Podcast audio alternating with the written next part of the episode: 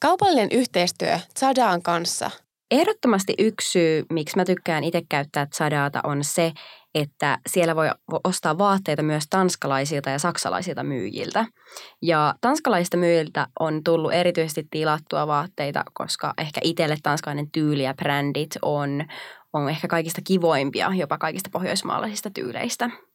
Ja koska kaikki Zadan kautta tehdyt tilaukset toimitetaan paketeissa, jotka on vakuutettu ja träkättävissä, sekä jokainen maksutapahtuma on vakuutettu 10 000 euroon saakka, niin myöskään ulkomailta tilatessa ei tarvi huolehtia, että paketille tapahtuisi jotain tai, tai se hukkuisi johonkin. Ja tässä myös mun mielestä kiva on se, että myyjänä sulla on potentiaalisia ostajia myös Suomen ulkopuolella, koska jotkut suomalaiset merkithän, kuten vaikka Marimekko, saattaa olla jopa halutumpia Tanskassa kuin Suomessa. Ja sen takia sit tuotteita voi myydä kalliimmalla ja tehdä enemmän rahaa niistä. Muotipori. Faktoja muotialasta, fiiliksiä vaatekaavilta sovituskoppiin ja luksusliikkeestä pyykkipäivään. Studiossa Anna, Marika ja Tiina.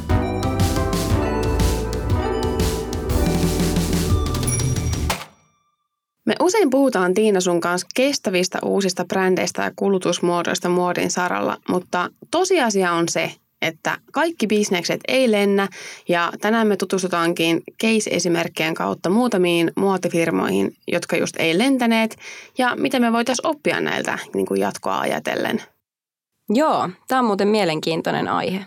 Mulla tulee ekana mieleen ihan yleisesti tämmöinen kysymys, että miten sä näet Tiina, että onko kestävät firmat vähän tämmöisessä epätasa-arvoisessa asemassa ei-kestäviin firmoihin nähden tänä päivänä niin kuin markkinataloudessa? Niin, no kyllähän se on, että niin kauan kuin brändeillä on lupa vähän niin kuin käyttäytyy sille ei-kestävästi ja tähdätä kasvuun huomioimatta ympäristövaikutuksia, jne., niin niin kauan kuin firmoja ei vaadita toimimaan jonkin standardin mukaisesti, niin kauan tulee varmasti olemaan firmoja, jotka ei ajattele työntekijöiden oikeuksia ja ympäristöä, vaan tähtää vaan siihen oman tilipussin kasvattamiseen. Et kyllähän ne silleen on ehkä vähän epä, epätasa-arvoisessa. Mm. Niin totta, koska oikeastaan aika moni kestävä muotibrändihän, se niiden vähän niin kuin DNAssakin on se, että ne ajattelee, että koetaan vähän tämmöistä hitaampaa muotia ja hyödyntää laadukkaampia materiaaleja, että ei ostaa niin usein ja sitten jos siinä samalla sunkaan kilpailee monta brändiä, jolla on ihan muu ajattelumaailma, niin ei se ole niin helppoa. Ja sitten kuitenkin ehkä tuossa markkinataloudessa kuitenkin sit se hinnan muodostus muokkautuu sen vapaan kysynnän ja tarjonnan säätelemänä. Eli se tarkoittaa myös sitä, että meidän niin kuluttajien toiminnalla on iso vaikutus siihen, että mitkä brändit elää ja mitkä ei. No hei, mulla tulee ekana mieleen aika tuore esimerkki tuosta meidän naapurimaasta Ruotsista. Eli It's Released vaatteiden vuokrausbusiness Ruotsissa, joka lopetettiin yllättävästi tämän vuoden maaliskuussa. Ja mitä mä tarkoitan tässä yllättävällä, niin ainakin itselle tälleen ulkopuolisena näytti, että niillä menee aika hyvin. Ja jos seurasi niiden esimerkiksi Instagramia tai nettisivuja, muita niin kuin, alustoja, missä ne oli, niin näytti tosiaan siltä, että niille tulee koko ajan uusia käyttäjiä, brändejä, vaatteita ja yleisesti vaan niin kuin suosio kasvaa vuokrauksen, vaatteiden vuokrauksen ympärillä. Ja sen takia tämä niin kuin, ehkä niiden lopetus tuli ainakin itselle suht yllättäen ja niiden tiimi itse asiassa kirjoitti tästä niin kuin brändin lopetuksesta sellaisen kattavan blogitekstin, jossa avattiin haasteita sen bisneksen taustalla ja miksi ne päätyi lopettamaan. Ja itse asiassa tästä pakko sanoa, että siis ihanaa, että ne kirjoitti tämän blogin. Mun mielestä oli tosi niin kuin, ihan super, super hyvä veto uh, niin kuin ajatellen ylipäätänsä koko kestävän muodin alaa ja etenkin vuokrausbisnestä, niin että miten sitä voidaan viedä eteenpäin, niin just tämmöiset toimijat sitten, ketkä niin kuin ei saa sitä bisnestä lentoon, niin vähän niin kuin avaa niitä syitä siinä taustalla, joka sitten voi auttaa tulevia bisneksiä siinä. Joo, mä oon ihan samaa mieltä. Tuommoinen avoimuus on erittäin kiva asia, koska ei pelkästään ole nyt viime vuosina tullut kuin sieniä sateella näitä vaatevuokraamoja, vaan myös eri brändit on lähtenyt tekemään omia kokeilujansa, vaikka tämmöisiä lyhytaikaisia, jopa ihan H&Mstä Vogliaan ja Samujiin ja muihin mm. ihan suomalaisiinkin brändeihin. Että ikään kuin antaa myös vaikka pienemmillekin vaatefirmoillekin sitten niin kuin dataa ja tietoa siitä, että miten heillä on mennyt ja muuta. Kyllä, kyllä. Okei, no mutta sitten lähdetään paneutumaan tähän keissiin. Musta tuntuu, kun mä kävin tätä läpi, niin mulla on sellainen fiilis, kun meillä olisi semmoinen, tiedätkö, koulu niin kuin case uh, writing uh, juttu, koska mulla tuli sellainen fiilis tästä, kun mä kävin näitä läpi ja yritin miettiä, että mikä se on ollut haasteena siellä taustalla. Mutta eli lähdetään Anna käymään läpi. Joo, siis kunnon tutkijat täällä liikkeellä meidän Muotipodin tutkimusryhmän kanssa, eli me kaksi. Muotipodi tutkii. Kyllä. Ja kyseessähän oli siis It's Released oli niinku tämmöinen kuukausittainen jatkuva vaatteiden vuokrausmalli. Eli käyttäjä valitsee kolme vaatetta kuukaudeksi. Hinta taisi olla noin jotain 75 euroa kuussa. Ja, ähm, ja saa tosiaan sillä niin kuin hinnan ne kolme vaatetta kuukaudeksi ja vaihtaa ne vaatteet aina silleen kuukauden loputtua. Okei, no ei ole kyllä niin pahan hintainen, mitä on katsonut monia muita, vaikka ihan Suomessakin olevia vaatevuokrausfirmoja, joilla on samantyylinen palvelu, niin, niin kuin suht edullinen hinta toi 75 mm. euroa. Kyllä, Joo, ja niillä oli tosiaan sille ehkä merkit, mitä niillä oli valikoimassa, oli silleen hieman kalliimpia, mutta ei kuitenkaan, ei puhuttu mistään luksusmerkeistä, että vaikka suomalaisista merkeistä, no ainut mikä niillä oli suomalaista oli mun mielestä Marimekko, ja sitten muuten oli niinku muita pohjoismaalaisia, ja niinku vaatteiden ne silleen sanotaan niin kuin ulosmyyntihinnat vaihteli silleen 60 euron viiva 750 euron välillä, mutta ehkä keskiarvo oli jostain 200 euron luokkaa niin kuin vaatteissa. Mutta ehkä sitten on takia ne kanssa pystyy pitämään sen hinnan, niin kuin kuukausihinnan alempana, koska musta tuntuu, mm. että sitten esimerkiksi vaikka jos mietitään jotain suomalaista ateljeeta, kenellä on kanssa tämä tällainen niin kuin valitse kolme vaatetta kuukaudeksi, niin äh, niillähän se hinta on just kalliimpi, mutta musta tuntuu, että niillä on myös moni vuokrattavissa oleva vaate niin on vähän arvokkaampi. Joo, totta. Ja tosiaan tuosta niin kun, uh, maantieteellisestä jakaumasta, niin uh, It's Release toimi kolmessa eri mestassa Ruotsissa. Että ne oli Stokiksessa, mistä ne lähti, ja sitten Göteborgissa ja sitten niin Malmö ja Lund oli niin kuin yksi. Että vähän niin kuin kolme semmoista erillistä paikkaa, missä ne toimi. Ja tämä tosiaan oli perustettu 2018 – Johanna Nuurman oli perustaja. Ja itse asiassa mun mielestä mielenkiintoinen, että ennen tätä niin toi Johanna oli työskennellyt H&Mllä ja oli esimerkiksi rakentamassa H&Mn Arket-konseptia vuosina 2016-2017. Okei, eli se on ollut sitten ihan niin kuin alan sisällä, kun se on hypännyt sitten ja halunnut tehdä jotain uutta muotilalla. Kyllä, joo, ja se olikin silleen, mitä he sanoivat, niin että mikä oli syy vähän, niin kuin, miksi lähti tähän vuokrausbisnekseen, niin oli just se, että näki, että muotiala on rikki ja se mm. meidän niin kuin, kulutustapa on rikki ja haluaa lähteä muuttaa sitä jollain tavalla.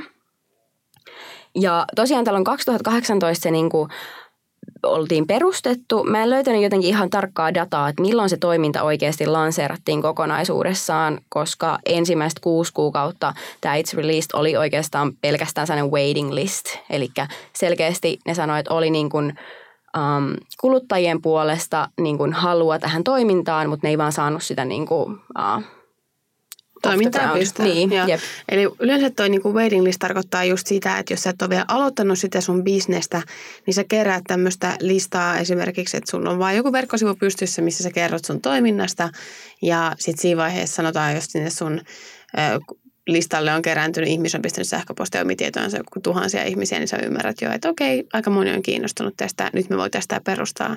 Mm. Kyllä. Vitsi muuten nyt, kun sä kerroit just noin vähän niin kuin taustoja ja milloin on perustettu ja muuta, niin mulla tulee vähän semmoinen fiilis, että ihan, ikään kuin me käytettäisiin tämmöistä pientä kestävää firmaa samalla tavalla kuin sitä näitä muoti-imperiumia. Mm, mutta ju, just miten säkin ehkä tuossa mainitsit, että näitä tietoja ei ole niin helppo saada, koska nämä on just yksityisiä firmoja, ei ole vaikka ollut listattuna pörssiin tai muuta. Eli heitä ei ole velvoitettu kertomaan näitä omia tietojaan julkisesti samalla mm. tavalla mitä monia imperiumia. Kyllä, just toi. Ja sit siinä mun mielestä onkin tosi tosi kiva, että vaikka just nämä It's Released niin kommunikoi aika selkeästi just vaikka tuosta lopettamisesta ja just, että mitä, mitä niitä syitä oli siellä taustalla, koska eihän ollut mitenkään velvoitettuja tekemään semmoista, mm. mutta just sen niin kuin alan, alan takia, että se pääsee menee eteenpäin. Mm.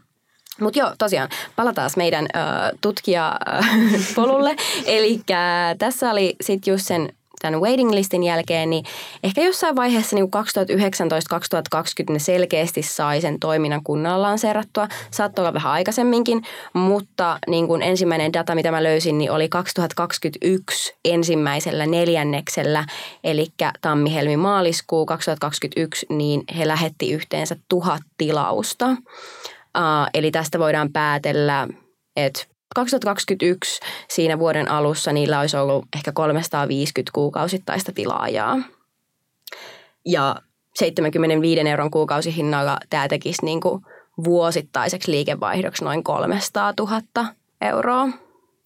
Eli sinänsä niin kuin, uh, suht pieni bisnes, mutta selkeästi niin kuin oli kiinnostusta kuluttajilta. Joo, toihan kuulostaa siis vähän päälle vuosi sitten ne on pistänyt pystyy. Vähän aikaisemmin, mutta toi oli, niinku sit, toi oli niinku vuosi sitten, että kun niillä oli selkeästi silleen lähtenyt bisnes oikeasti rullaamaan niinku vahvemmin. Ja toi oli se, minkä datan ne antoi itse siinä niin, Niin, blogikirjoituksessaan. Joo. Mm. Ja no itse asiassa kanssa tässä samaisessa blogissa ne kirjoitti, että jokaisesta vaatteen koosta parhaimmillaan ne onnistu pitämään kymmenen kappaletta varastossa. Ja kysynnän mukaan ne olisi tarvinnut niin kuin 30-50 kappaletta jokaista kokoa vaatteista varastoon, että ne olisi pystynyt vastaamaan siihen kysyntään. Eli niillä oli koko ajan 300-500 ihmistä jonossa suurimpaan osaan heidän valikoimaa. Oho, eli siellä todellakin oli porukka löytänyt heidän bisneksensä ja Mm. Ja selkeästi tässä oli niin kuin ihan sillä, että kysyntää oli, mutta ne ei vaan saanut skaalattua sitä, niin kuin, että ne olisi pystynyt pitämään tarpeeksi inventaarioa tai että niillä olisi ollut tarpeeksi tarjontaa vastaamaan sitä kysyntää, mikä ihmisiltä tuli. mistä se johtuu?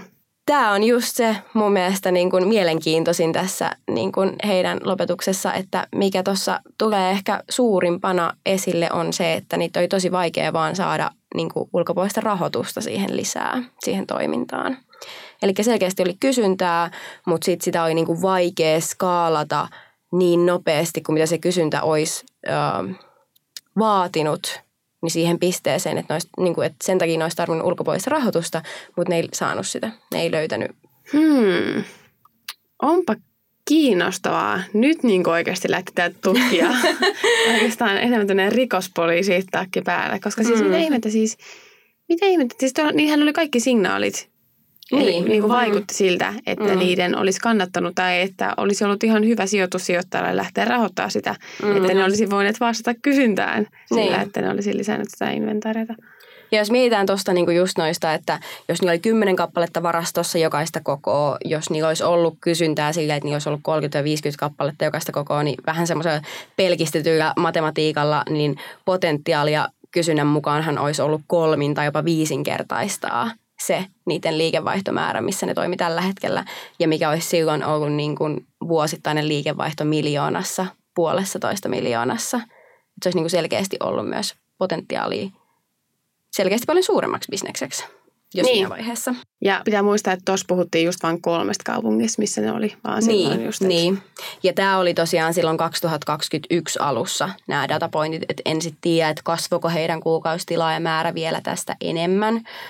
Uh, jossain kanssa oli, tai kans siinä blogissa oli niin kuin jossain kohtaa mainittu, että heillä oli 2000 kuukausitilaajaa ja oli lähettänyt yhteensä 10 000 tilausta niin kuin toiminnan aikana, mutta sitten on tietty vaikea sanoa, että oliko nämä esimerkiksi sellaisia tilaajia, ketkä oli koko ajan tilaajina tai sitten aina vaihtuvuutta. vaihtuvuutta siinä. Mm. Mutta selkeästi oli niinku potentiaalia miljoonien liikevaihtoon. Ja oikeastaan sitten kans just ton, että ne mainitsi sen vaikeuden siihen rahoituksen saamiseen, mutta ne mainitsi myös vahvasti sen, että vaatevuokraus, kuten moni vaatebisnes, on logistisesti ja inventaariomäärää tähän aika raskasta bisnestä. Että siellä on niin kuin isoja inventaarioita, paljon logistiikkaa, etenkin vaatevuokraus, vaatevuokrauksessa, kun se on niin kuin logistiikka asiakkaalle päin ja se on aina myös palautuslogistiikka. Niin vaatteita lähetellään edestakaisin ja inventaariossa pitää olla monta kappaletta samoja vaatteita samassa koossa. Ja välttämättömästihän inventaariossa istuu joitain vaatteita koko ajan, jotka ei ole vuokrattuna ja joka tekee tästä niin kuin ehkä vuokrausbisneksestä vieläkin vaikeampaa, että kuinka sä optimoit sitä, että se sun valikoima siellä on niin, kuin niin kuratoitu ja niin ymmärretty siitä, että mitä se asiakas haluaa, että siellä niin kuin istuisi mahdollisimman vähän vaatteita siellä vaan niin kuin käyttämättömänä. Mm. Ja sitten tuossa välissä niiden, just näiden vaatteiden viennin ja tuonnin, niin on se oma pesu ja huolto, minkä yleensä tämä vaatevuokraamo itse sitten siinä vielä tekee välissä. Että se onkin aika... Mm. Ja sitten kun sanoit just ton, että, että se on aika tärkeää, että niillä pitää olla aika hyvä ymmärrys siitä, että mitkä on ne vaatteet, mitkä tällä hetkellä edes menee, ettei ne jää turhaa sinne varastoon, niin just se, että niiden pitää myöskin sit luopua jos, osittain myöskin niistä var, ni, varastossa olevista tuotteista, jotka ei enää trendaa, eli sitten vaikka myydä niitä. Mm. Niin ja milloin just tietää siitä, että mikä on se oikea kohta myydä se, että nähdä se, että aa, nyt tämä alkaa hiipumaan. Okei, nyt meidän kannattaa myydä tämä ja hankkiutua tästä eroon, koska tämä ei tule enää niin kuin seuraavan puolen vuoden aikana vaikka, että se laskee koko ajan se vuokrausaste, mikä sillä vaatteella on.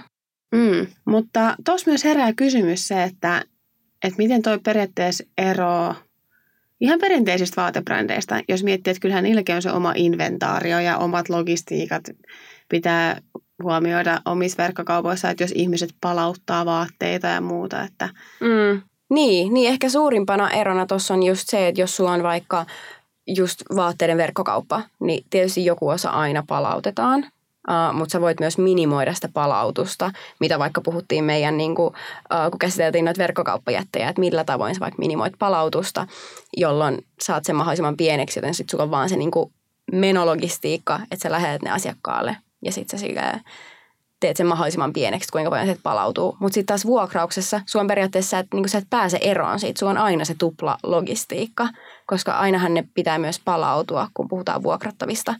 Jos se ei sit ole joku niinku muu malli, että se on vaikka, että se vaikka haetaan jostain paikan päältä tai jotain se vaate. Mutta sitten silleen, niinku, että sä et oikein voi, äh, voi sinänsä luopua siitä, että sulla on niinku aina se, se palautus myös siinä. mm, Ja tosiaan just siinä blogissa tuotiin esiin, että tämä oli se niin kuin, haaste siinä rahoituksen nostamisessa, että koska se business oli niin, niin kuin, operaatioiden ja inventaarion niin kuin, takia raskasta. Ja aiemmin tämä It's Released-alusta oli, ne oli eka nostanut tämmöisen pre-seed-rundin vuonna 2019, joka oli 30 000. Se oli semmoinen uh, ruotsalainen VC-firma. Ja vuonna 2020 ne nosti 300 000. Uh, ja sijoittajana oli suomalainen Maki VC ja sitten tämmöinen ruotsalainen Haflo. Eli selkeästi sinne oli jo niin kuin silleen, ne oli nostanut rahoitusta.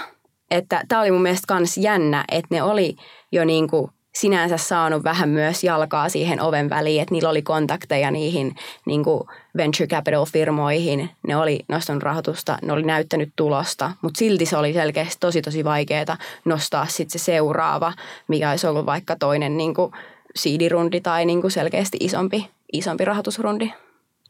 Ja lisäksi vielä yllättävä oli se, että monet sijoittajat oli olleet, tai nämä heidän sijoittajat oli ollut erittäin hämmästyneitä siitä tämän It's Release-tiimin kyvystä rakentaa koko business näin pienillä resursseilla. Ja lisäksi heidän koko asiakaskokemus ja tilauspalvelusivu ö, sanottiin olevan niin kuin muihin markkinoilla oleviin verrattuna omaa laatuaan. Niin tämä oli vielä niin kuin enemmän silleen, että tulee vielä enemmän sen, niin että häh, että miksi teidän oli vaikeaa nostaa rahoitusta, jos kaikki oli noin hyvin. Ja sille oli saanut tosi hyvää palautetta. Niin, että tämähän olisi niinku just nimenomaan semmoinen kestävän muodin startup, joka, jonka haluaisi nähdä kasvavan ja niinku toimiva. Että et jos sillä on kysyntä kunnossa, brändi on kunnossa, ainakin mitä itse katsonut niiden sivuja ja muuta, mm. niin Se koko niin kuin, alusta oli kunnossa. vaatteet oli hyvät. Niin kuin, mitä? Jep. Ja sitten vielä niin kuin perustaja on alalta, tiedätkö, ymmärtää, miten Mm, asiat mm, toimii mm. näin. Mutta okei. Mitä sä luulet, että miksi niille olisi niin vaikea nostaa sitä lis- lisärahoitusta? No joo, siis mä yritin niin kuin vähän miettiä just tälleen koulutyylisesti, että mitä mä kirjoittaisin, jos taisi semmoinen koulukeissi, mihin pitäisi saada vastauksia. Ja Mulla tuli niin kuin pari ajatusta mieleen, mikä siellä voisi olla silleen niin kuin suurimpia pullonkauloja, mutta ehkä just tuossa, mitä puhuttiin siitä niin kuin inventaarion määrästä, niin just se inventaariossa istuvien vaatteiden määrä. Eli mikä, mikä siellä oli se niin kuin koko inventaarion käyttöaste, eli kuinka paljon siellä oli niitä ns. koko ajan lainassa olevia vaatteita ja niin kuin kuinka paljon vaatteista vaan istui siellä niin, että niitä ei haluttu vuokrata. Tai että oliko siellä vaikka jostain tietyistä vaatteista niin kuin paljon kokoja, mitkä vaan istui inventaariossa ja selkeästi ne ei niin kuin mennyt. Ja sitten miten nopeasti näistä vaatteista hankkiuduttiin eroon.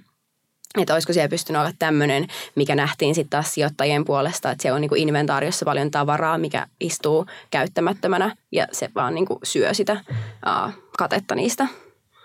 Toi tuli ehkä yhtenä mieleen. Mm, sekin varmaan on sellainen niinku ongelma kuitenkin, mikä pystyisi ratkaista, mihin pystyisi niinku löytää vastauksen. Um, toinen sitten ehkä vaan, niinku, mikä on enemmän koko niinku VC-sijoituskenen ehkä – niin kuin ajatusmaailma, että mikä se oli se niin kuin sijoitushorisontti, että, että oliko niin kuin kyseessä sellaisia sijoittajia, ketkä vaan haki bisneksiä, mitkä pystytään skaalata paljon nopeammin. Että onko esimerkiksi vuokraaminen, vaatevuokraaminen vielä niin lasten kengissä, että sijoittajat katsoo sen markkinan tarvitsevan kehittyä vielä pitkään. Että oliko tämä niin yksi syy, miksei vaikka haluttu sijoittaa lisää rahaa, että katsottiin, että se raha ei vaan tule takaisin tarpeeksi nopeasti. Mutta sitten taas esimerkiksi Rent the Runway, suurin vaatevuokrausalusta Jenkeissä on nostanut rahoitusta päälle 500 miljoonaa tällä hetkellä. Ja niiden bisnesmalli on periaatteessa sama kuin It's Releasin. Eli... Ähm. Niin, it doesn't make sense. Niin.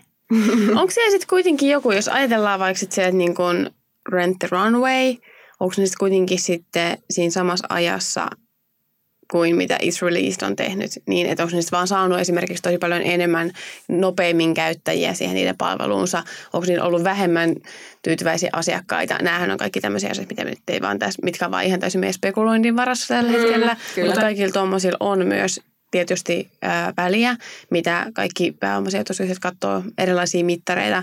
Ja sitten myös katsoo oikeasti että sille, että mitä se tiimi mittaa. Miten ne, että jos ne ei mm. vaikka esimerkiksi Sanotaan, että jos olisi semmoinen skenaario, että ne ei edes mittaisi näitä asioita kunnolla, niin sitten se voisi, nekin voisi ajatella sen sillä, että, hmm, että, mm. että ne haluaa luot, niin kuin laittaa rahansa semmoiseen tiimiin. Niin, että, tekee, se, mm. niin, että jos on sitten oikeasti myös semmoista ää, vahvaa taloudellista ajattelua sitä heidän pääsijoitusta kohtaansa, että sitä haluttaisiin kasvattaa, mutta mm. voihan se olla, että niillä on ollut. Eli, niin. niin, ja totta kai siinä on just silleen, sehän on tosi suuri sijoittajille, että mikä se tiimi on ja kuinka paljon ne uskoo oikeasti siihen tiimiin ja founderiin ja niiden niin kuin, kapasiteettiin ja kykyyn niin kuin rakentaa sitä. Mm. Mm. Ja sitten ehkä tuossa, mikä tuli sitten niin kolmantena mieleen, että miten sitten just tämä, niin kuin, että oliko siinä sitten se logistiikka vähän niin kuin pullonkaulana, just verrattuna vaikka Rent the Runaway, joka toimii Jenkeissä. Siellä on niin kuin paljon isompia kaupunkeja, siellä on paljon enemmän ihmisiä. Niin olisiko se ollut, että onko sitten sijoittajat katsonut vaikka, että tämä on – Ruotsissa, Pohjoismaat, ihmiset asuu aika niin kuin silleen väljästi kaukana toisistaan, niin oliko silleen, että, että se mm, niin kuin, onko isoilla kaupungeilla vaan niin suuri etu siinä kaupunkien rakenteessa, kun puhutaan vuokrausbisneksestä, että sun vaan asuu paljon enemmän ihmisiä paljon pienemmällä alueella. Mm, jep. Ja mm. jos se on noin, niin tällä ehkä – suomalaisena niin. ei tunnu ajatukselta, koska jos miettii, että meillä on vielä vähän pienemmät kaupungit kuin niin, vieläkin. Ruotsi. Niin, Ruotsi on vieläkin niin kuin isompi siinä. Niin, että niin kuin, että voisiko sitten toi olla, että sitten katsottiin, että niin tämä bisnesmalli ei, sitä ei saada kannattavaksi niin kuin Pohjoismaissa. Sitten taas skaalautuminen niin kuin Eurooppaan, muihin isoihin kaupunkeihin, että niillä ei ole jotenkin mahdollisuuksia siihen – mitä ylipäätänsä se koko niiden logistiikkarakenne paljon siellä oikeasti maksoi ja niin kuin toimitukset, mihin tuotteet toimitettiin. Joo, juuri tämä. Ja itse asiassa myöskin se kaikki niin kuin manuaalinen työ, mikä siellä taustalla on. Että ajatellaan, että vaikka sielläkin oli se niin kuin 70, jos olisi nyt ollut se 75 euroa kuukausihinta, kolme mm. tuotetta, niin yllättäen paljon tuommoisenkin lähetyksen taustalle just mahtuu sitä manuaalista työtä. Siellä on se joku ihminen, joka katsoo, että okei, tämä on täällä, onko tämä pesty ja laittaa ne eteenpäin. Ja tiedätkö, niin kuin säätää noita, on asiakaspalvelussa, niin kuin miettii niitä keissejä, jos joku ei vaikka palauta ajoissa. Miten, tai siis sillä että, että, että onko ne sitten mahdollisesti se kuukausivuokrahinta on liian matala siihen nähden, että kuinka Mm, paljon sit manuaalista. työtä se kuitenkin sitten näiltä It's Releasingin tiimiltä on vaatinut per lähetys, Mm, koska sekin on omansa. Niin. niin. Niin ja toskin tulee just sit silleen, että mut toisaalta jos toi olisi ollut se keissi ja silti oli niinku tosi paljon kysyntää, niin miksi sitä hintaa ei olisi nostettu Niin. ja sitten niinku yritetty saada sitä katetta sillä tavalla suuremmaksi. Mutta toisaalta muu tuli myös mieleen, että just se, että tekikö ne esimerkiksi niinku kotilähetyksiä, että tuliko ne vaatteet kotiovelle, joka on paljon kalliimpaa tietysti niinku logistisesta näkökulmasta kuin vaikka, että ne tulee johonkin tämmöiseen postiautomaattiin tai johonkin. Um, Mm. että oliko siellä jotain. Mutta nämä oli ehkä semmoisia, mitä mulla ainakin tuli mieleen, että mikä siellä voisi olla silleen, mutta tämä on vaan mun mielestä tosi niin kuin mielenkiintoinen keissi, että miten ne ei niin kuin, mm, tai sitten se vaan näyttäytyy ulkopuoliselle niin, että, se, se, niin kuin, että niin menee hyvin, niin on kysyntää, ne on niin kuin menossa eteenpäin, mutta sitten vaan niin kuin, joku ei vaan toiminut. Mm. Ja se, miksi me suhtaudutaan tähän Tiinan kanssa niin tunteella, on se, että me haluttaisiin nimenomaan nähdä tämmöisiä palveluita nyt enemmän. Näitä vaatevuokrausbisnestä on ennustettu jo vuosien ajan tapahtuvan tässä muotialalla todella suuresti, eli että kuluttajien keskuudessa tästä tulee erittäin niin kuin suosittu tapa kuluttaa vaatteita ja on vähän koko ajan povata, että milloin näitä lähtee vaikka meillä Pohjoismaissakin syntymään.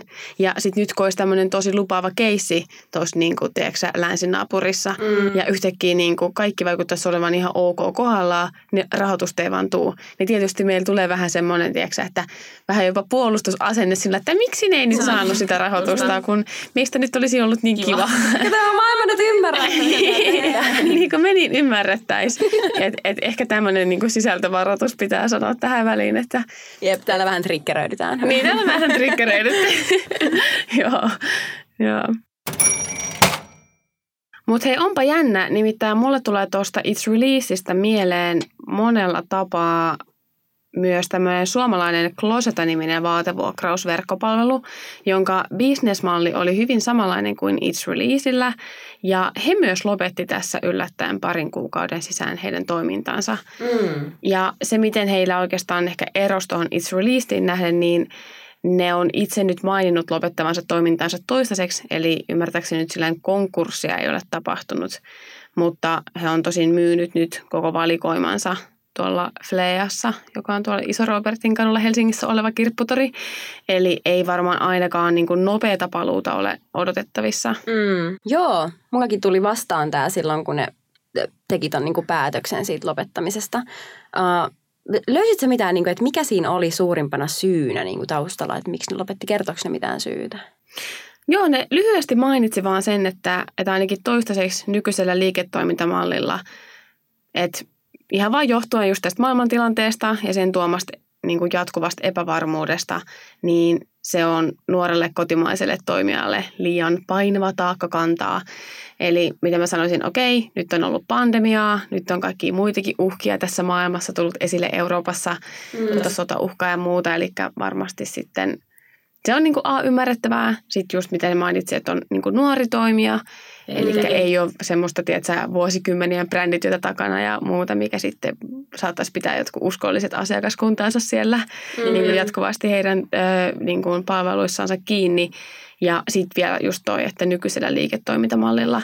Ja se niiden nykyinen liiketoimintamallihan oli myös just se, että heiltä pystyi siis tämmöistä niin kuukausittaista vuokrauspalvelua ottaa. Eli he lähetti kolme eri tuotetta sulle sitten kuukausittain. Mutta sitten niillä oli myös tämmöinen äm, äm, erilainen, eli niillä oli tämmöinen pre-loved-versio, jossa he oli valinneet sulle kolme tämmöistä vintage-vaatetta itse jostain second hand kaupoista ja sit saa se maksoi 29 euroa kuukaudessa. Eli se on ainakin itselläni ollut kaikista edullisin. Mitä on tullut vastaan? Joo, muodin Mm. liisauspalvelu, mitä on nähnyt.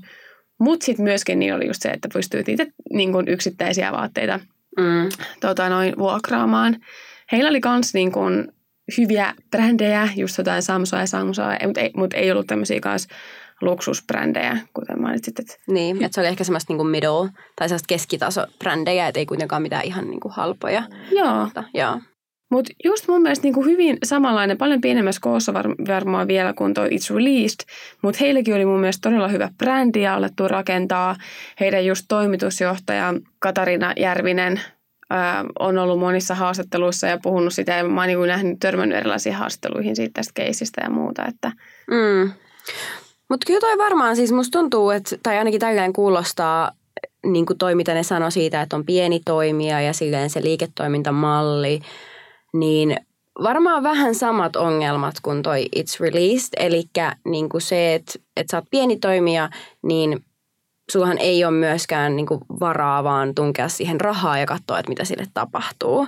Niin just se, että se on niin kuin, tuntuu mahottomalta skaalata sitä isommaksi ilman suurempia mm. investointeja. Eli tarvittaisiin, että jos niin kuin pystyttäisiin oikeasti kokeilemaan sitä potentiaalia silleen suurella skaalalla, niin se tarvitsisi just jotain ulkopuolista rahoitusta siihen ja sitten niin kuin tungetaan rahaa siihen, ei silloin niin kuin pyritä siihen, että tehdään tulosta, vaan silloin skaalataan ja sitten niin katsotaan, mutta eihän pieniä toimia ole siihen mahdollisuutta ilman ulkopuolista rahoitusta. Niin. Mutta ehkä tässä oli niin kuin just se ehkä vähän sama, sama ongelma sitten, että niin kuin ne ei vaan saanut sitä liiketoimintamallia toimimaan. Johtuu. Niin ja siis kun ne kuitenkin sitten sanoi myöskin siinä heidän vähän niin kuin tiedotteessa, mitä kanavillansa julkaisi, että toivottavasti nähdään kuitenkin vielä jossain merkeissä, että mun mielestä siihen jäi vähän semmoinen kaiku, että mm. he mahdollisesti on nyt tehnyt ihan fiksunkin päätöksen, että hetkeksi nyt katsoo, että okei, tämä ei nyt tämmöisenään toiminut, jäädään miettiä, katsoa oppei, mitä tässä tapahtuu, pitäisikö me lähteä jatkaa tätä jollain muulla mallilla, miten muuten, sitten kun pandemia kunnolla loppuu ja kaikkea muuta, että onko sitten vähän niin kuin paremmat ajat. Joo, He on kuitenkin sit saanut jo kuitenkin sitä heidän brändiään vähän rakennettua, että sitten kun kuluttajien aika vielä enemmän koittaa, niin kyllä varmasti heillekin sitten se lähtee liikkeelle jo paremmin kuin sit ilman, kuin että lähtisi ihan täysin nollasta. He on jo niin kuin ymmärtänyt, että mikä ei toimi, mm. ja muuten, että, että siinä mielessä kyllä ihan tosi kiinnostava jäädä seuraamaan. Joo, ja voihan tossakin olla se, että sitten kans yksi syy siinä taustalla on ollut se, että, niinku, että, että jos kuluttajilla vielä menee hetki ennen kuin oikeasti vuokraus, niin kuin vaatteiden vuokraus lähtee silleen ehkä suurille massoille, ketkä lähtis tai niin. sinänsä, että niinku suuret massat lähtis käyttämään vaatevuokrausta, niin ehkä tossakin on jopa semmoinen, että ne saattaa niinku astua vähän taakse ja sitten sille olla niinku lay low ja sitten kun sille alkaa tulla enemmän toimijoita ja kuluttajilta on enemmän kiinnostusta, niin sitten mm. lanserta uudestaan. Kyllä, ja mä itse aika paljon vaikka Instagramissa seuraan suomalaisia muotivaikuttajia ja on huomannut, että tässä ehkä viimeisen – puolen vuoden aikana, erityisesti viimeisen parin kuukauden aikana on alkanut vasta näkeä tämmöisten ihan vaikuttajien omia niin kuin mainoksia tai ei esit niin kuin ilmaisia mainoksia enemmänkin sitä, että ne vaan niin kuin hypettää vaatevuokrauspalveluja. Mm. Et huomaa, että nyt kun vähän yleensä vaikuttajatkin, vaikka sanotaan muotivaikuttajat, on saattaa semmoisia, jotka niin kuin on semmoisia edelläkävijöitä jossain tämmöisissä ja sitten ne ehkä niin kuin inspiroi sitä kautta ja jotkut uskaltaa myös kokeilla ja et hyviä signaaleja on sikäli niin kuin luvassa näillekin toimijoille, että toivotaan, että me kuluttajat ottaisimme nämä äm, vielä lämpömmin vastaan, koska oikeasti ne, se, se, miten nämä kuitenkin ajaa tässä takana on se, että ne haluaa, että me käytetään maksimiin tietyt vaatteet mm. sen sijaan, että me osettaisiin aina kertaluontoisesti uusia vaatteita, vaan että hyvä aie siellä taustalla. Kyllä. Okei, no nyt me puhuttiin aika paljon vaatevuokrausbisneksistä. Tuleeko sulla Anna mieleen mitään esimerkiksi vaatemerkkejä, jotka on toiminut jotenkin kestävämmin tai luonut kestävämpää toimintamallia ja sitten epäonnistuneet tai mennyt nurin? Joo, mä mietin, että näitähän varmaan oikeasti on Paljonkin. Joo, siis todella paljon, siis mikä on todella ollut harmillista nähdä niitä lukuja, kuinka paljon oikeasti pieniä muotibrändejä on tässä pandemian aikana mennyt nurin ja siellä, siellä niiden joukossa on varmasti suurin osa tämmöisiä kestäviä ainakin siitä kulmasta, että ei tee mitään massatuotantoa ja koska ehkä pienen kokonsakaan vuoksi ei ole vielä ehtinyt sitä mm. tekemään. Mutta yksi, mikä tulee mieleen, mikä oli aika julkisessakin keskustelussa heidän lopettamispäätöksensä vuoksi, on tämä Samuji, eli yksi Suomen tunnetuimmista suunnittelijabrändeistä. Samuji, joka perustettiin 2009 jonka perustaja on Samu Jussi Koski, yksi Suomen taas tunnetuimmista muotisuunnittelijoista, niin ne haki sitten taas vuonna 2019 joukkorahoitusta pelastaakseen niiden yrityksensä konkurssilta. Ja se, mikä tässä niin teki mun mielestä ihan kiinnostavan, on se, että ne, että ne keräsivät tämmöisen ennätyksellisen 200 000 euron vastikkeellisen joukkorahoituksen, joka oli siis vissiin niin kuin ennätys Suomessa siinä mielessä, että sai sen kahdeksas päivässä ja nimenomaan vielä niin kuin omilta faneiltaan okay. että ei ollut mitään tämmöistä tiettyä pääomasijoitusyhtiötä tai muuta taustalla. Niin, että ne oli ihan vain yksittäisiä niin kuin kuluttajia tai ketkä siihen lähti sitten mukaan. Joo, mm. mutta se mikä mun mielestä tässä oli myös kiinnostavaa on se, että Samuj on kuitenkin yksi myös semmoisista Suomen oikeasti tunnetuimmista kotimaisista brändeistä, ainakin ehkä sanoisin omassa kuplassani. Mm. Mutta et, et, et ne on niinku y- yhtiä suomalaisia brändejä, jotka on lähtenyt myös ulkomaille. Ää, niitä on niinku noterattu just tiedätkö, Vogueissa, New York Timesissa. Meryl Streep on pukeutunut niiden tiedätkö, niinku on. pukuihin. Okay. Joo, joo, joo siis sillä että niillä on ollut tämmöistä ehdottomasti kansainvälistä näkyvyyttä hyvin, mitä me ollaan just puhuttu, että kun pitäisi vähän olla meillä suomalaisilla brändillä vähän enemmän, niin ne on ainakin siis just sen niiden – ollut näkyviä mm.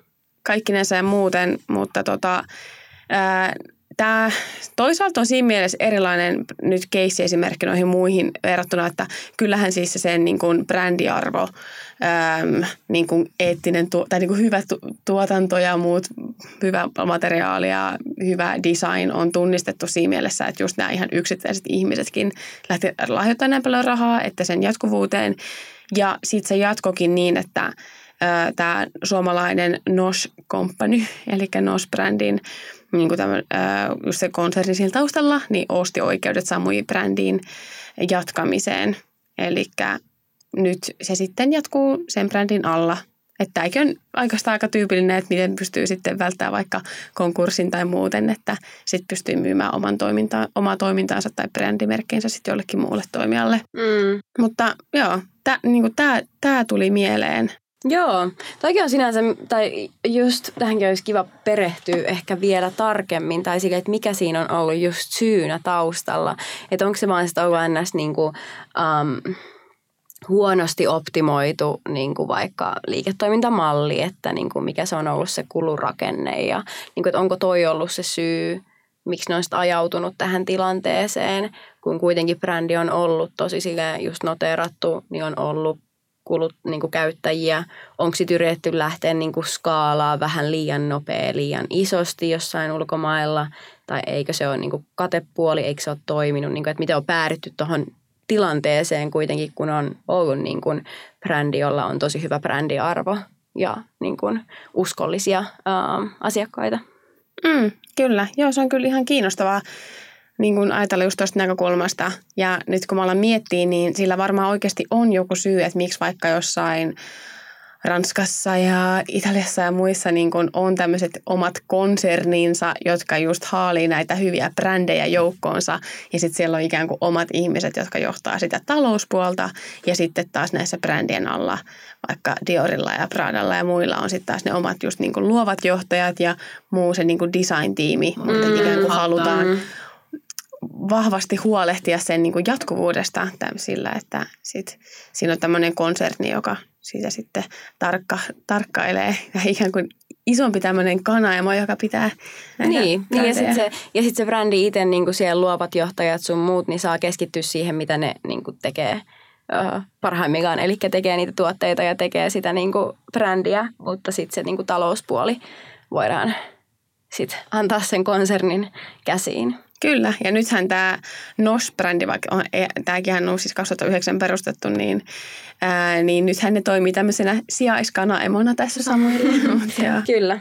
Joo, hei, tämä oli mun mielestä kiinnostava käydä läpi näitä ja muutenkin, että jos teillekin tulee mieleen jotain muita keissejä, vastaavia keissejä mieleen ja ehkä vaan semmoisen muistuksen itsellekin, että kyllä se vaan niin menee, että ne brändit pysyy ja elää, joita me kulutetaan ja joita me niin kuin muistetaan. Ja, ja jotenkin sitten just se, että jotta, äm, tai ehkä just taas se, että me ollaan ehkä totuttu siihen, että se vaatteen hinta on matala, koska me ollaan totuttu näihin pikamuotietteihin ja muihin, ja yleensä sitten taas näiden kestävien, oli ne sitten vaikka vuokrauspalveluja tai ää, näitä kestäviä brändejä, niin niillä on saattaa olla vähän korkeammat hinnat tämmöisiin pikamuotietteihin verrattuna – Mm. Mutta sitten siellä on aina joku semmoinen negatiivinen kustannus taustalla, että oli ne sitten ne elämiseen riittämättömät palkat tai jokin muu ympäristön kuormitus. Niin, niin, niin, että kyllä siinä on just se, että niinku kuluttajina meidän pitää niinku oppia siihen, että, että joku viiden euron teepaita ei voi ikinä olla kestävä, jos me halutaan kuluttaa kestävästi. Ja niinku olla valmiita myös maksamaan vaikka palveluista, olla valmiita kokeilemaan niitä uusia palvelumalleja, mutta sitten myös niinku just puol- yrityksien puolelta se, että et rakennetaan liiketoimintamalleja, mitkä ei ainoastaan ole kestäviä niin kuin kulutusvaihtoehtoja, mutta on myös oikeasti bisneksen kannalta niin kuin viisaita. Eli saadaan siihen se rakenne, mikä toimii myös sitten siellä niin kuin financial side. Kyllä. Yes. Palataan. Palataan ensi viikkoon.